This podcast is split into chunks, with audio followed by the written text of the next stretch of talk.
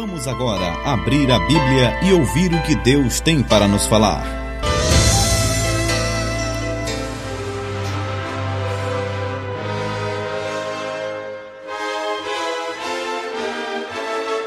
Pela fé, Abel ofereceu a Deus mais excelente sacrifício do que Caim, pelo qual obteve testemunho de ser justo, tendo a aprovação de Deus quanto às suas ofertas. Por meio dela, também, mesmo depois de morto, ainda fala. Momento da Palavra. A Bíblia. A Bíblia no rádio.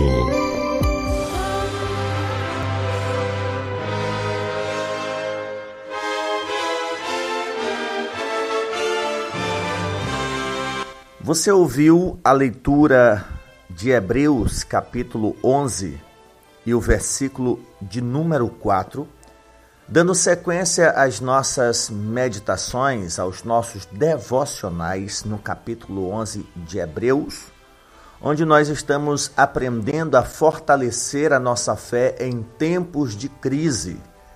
E para hoje, o tema da nossa meditação é Vivendo como Abel. Uma vez que nós temos neste capítulo uma lista de nomes que vai de Abel até pessoas anônimas que são para nós exemplo, padrão de ética, de moralidade, de fé.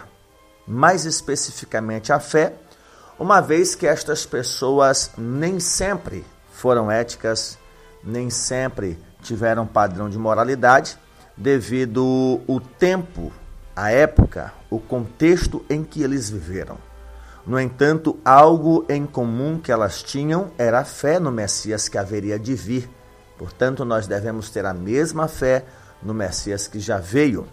Então, tomando como referência a vida destes homens e algumas mulheres aqui citados para a nossa vida diária, nós queremos olhar um pouco para a vida de Abel e aprendermos algumas lições importantes sobre a vida deste homem.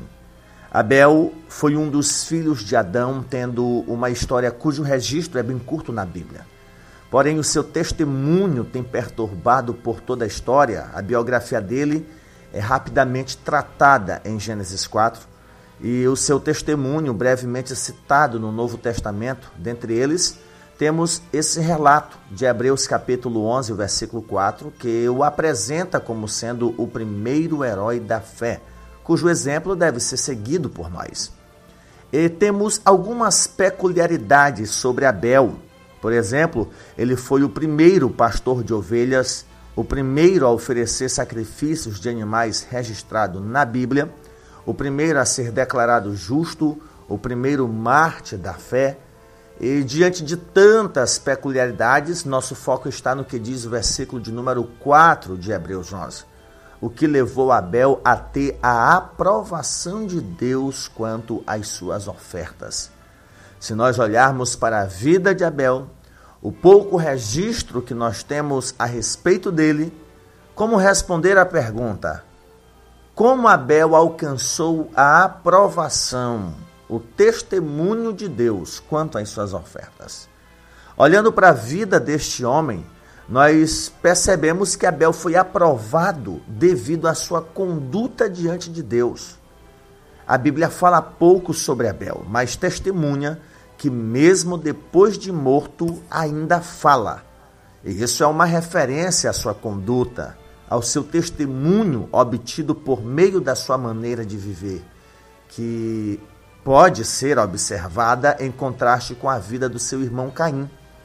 Podemos estudar a vida de Abel à luz da vida de Caim, pois Abel era o oposto de Caim, e por que não dizer que Caim era o oposto, tinha uma conduta contrária à conduta de Caim?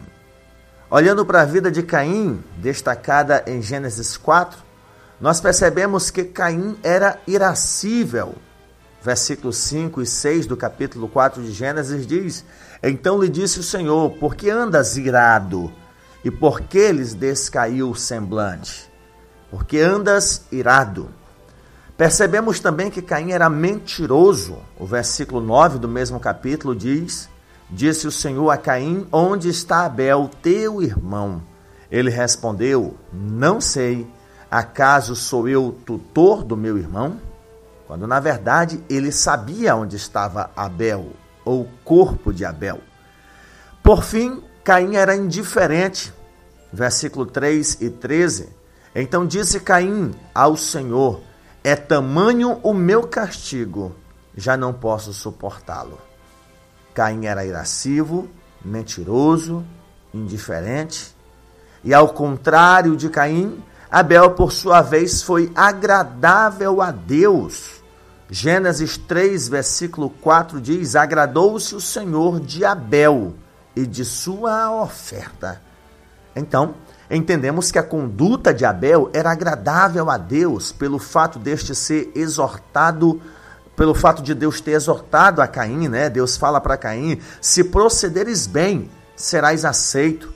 Esta palavra de Deus para Caim leva-nos à conclusão de que Abel fazia o que era certo, fazia o que era agradável aos olhos do Senhor.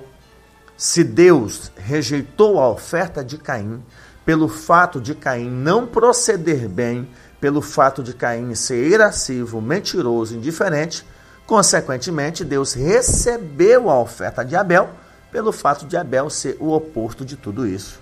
Em vez de irascivo, manso, em vez de mentiroso, verdadeiro, em vez de indiferente, sensível, em vez de comportamento contrário à vontade de Deus, Abel tinha um comportamento, uma conduta que agradava a Deus, que fez com que Deus olhasse para Abel e se agradasse dele. Você precisa pensar, meu ouvinte, a adoração, ela está intimamente ligada à vida do adorador. Só há adoração verdadeira se houver verdade na vida de quem adora.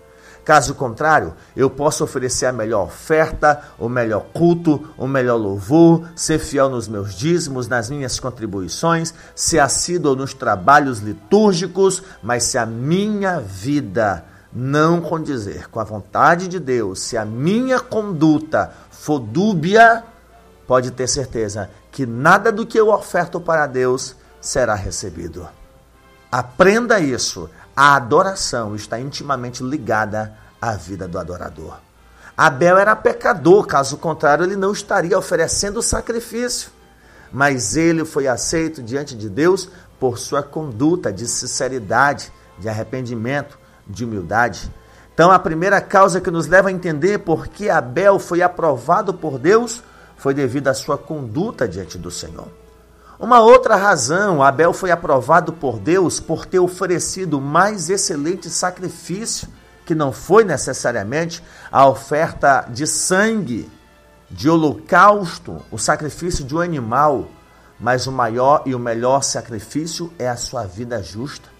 Nos poucos relatos bíblicos sobre Abel, a atenção não se prende ao sacrifício do animal por causa da vida ou do sangue, mas ao caráter justo do ofertante, diferente do caráter do seu pai Adão e do seu irmão Caim. Como evidência de que a vida do ofertante é o que garante a aceitação da oferta, destacamos os seguintes testemunhos. Primeiro, Jesus testemunha que Abel era justo. Lá em Lucas capítulo 11, versículo 51, em Mateus 23, versículo 35, Jesus diz: Por isso também disse a sabedoria de Deus: Enviar-lhes-ei profetas e apóstolos, e alguns deles matarão, e a outros perseguirão, para que desta geração se peçam contas do sangue dos profetas, derramado desde a fundação do mundo, desde o sangue de Abel até o profeta Zacarias, que foi assassinado entre o altar e a casa de Deus. Sim, eu vos afirmo: contas serão pedidas a esta geração.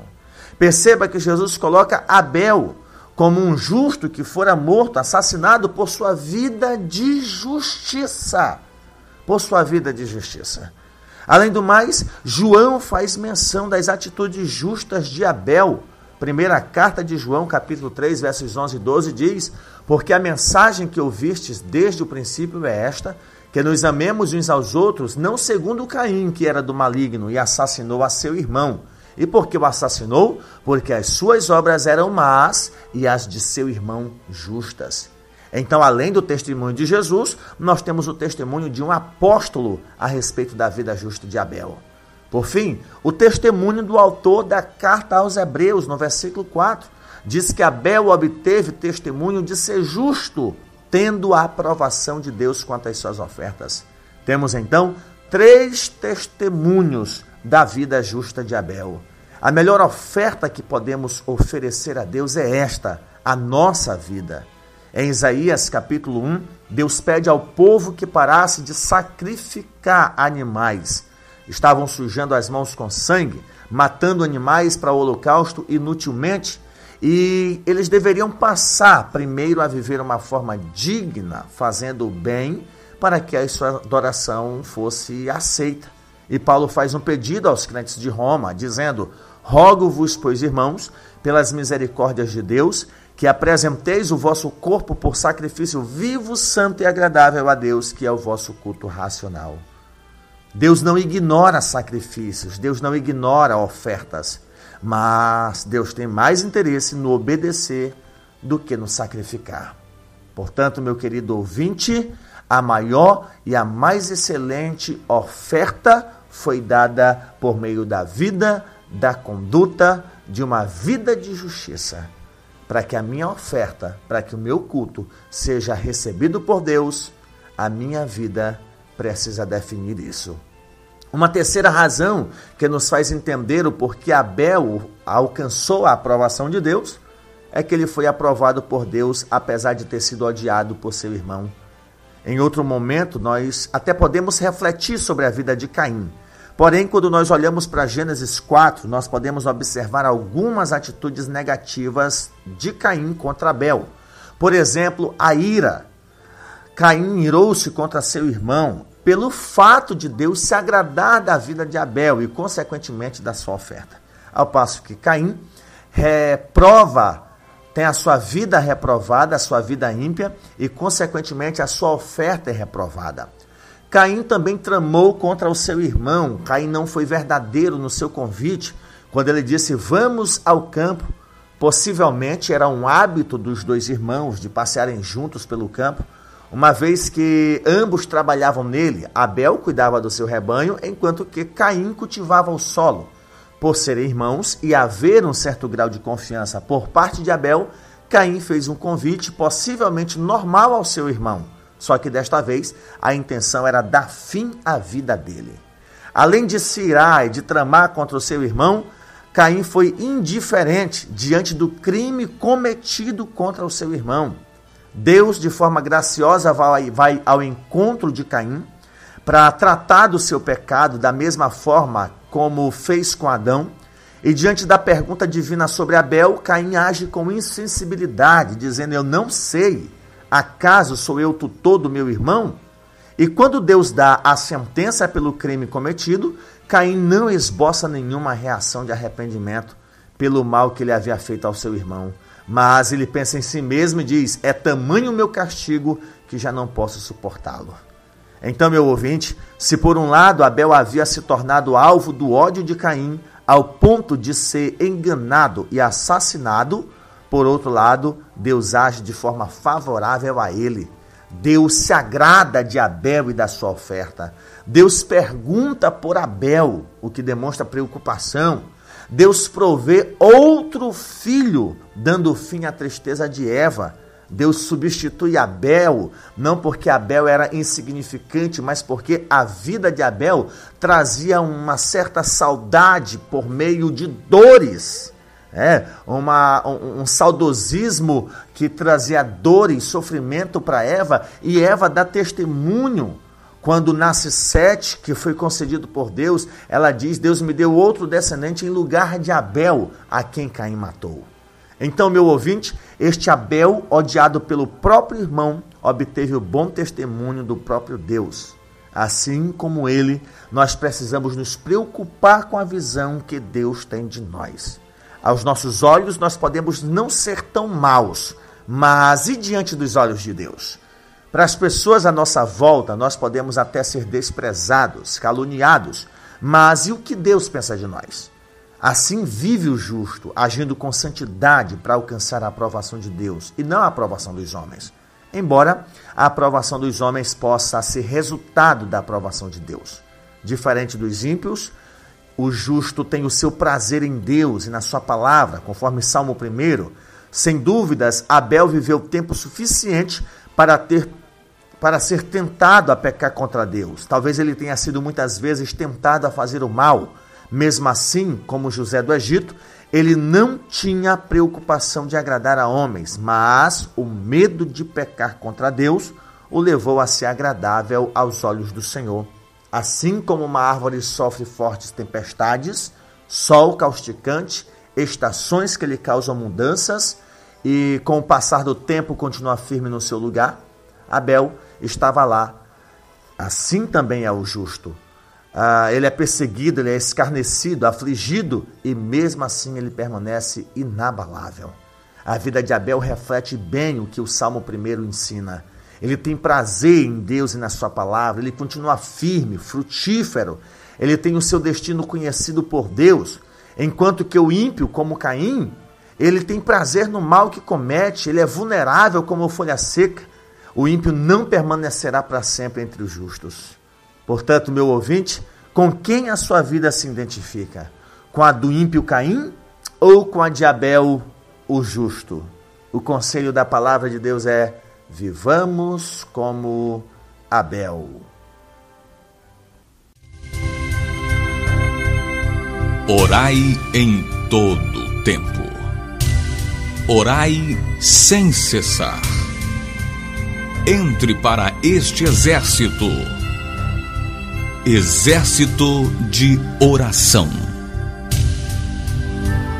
Graças eu te dou, a Deus. Louva ao Senhor por tua palavra, por tua, por tua luz ao nosso entendimento, pelas lições que aprendemos a respeito de homens que viveram em tempos difíceis, conturbados, homens que enfrentaram tentações de pecar contra ti, no entanto, pela fé no Senhor, se, se mantiveram fiéis, firmes, constantes.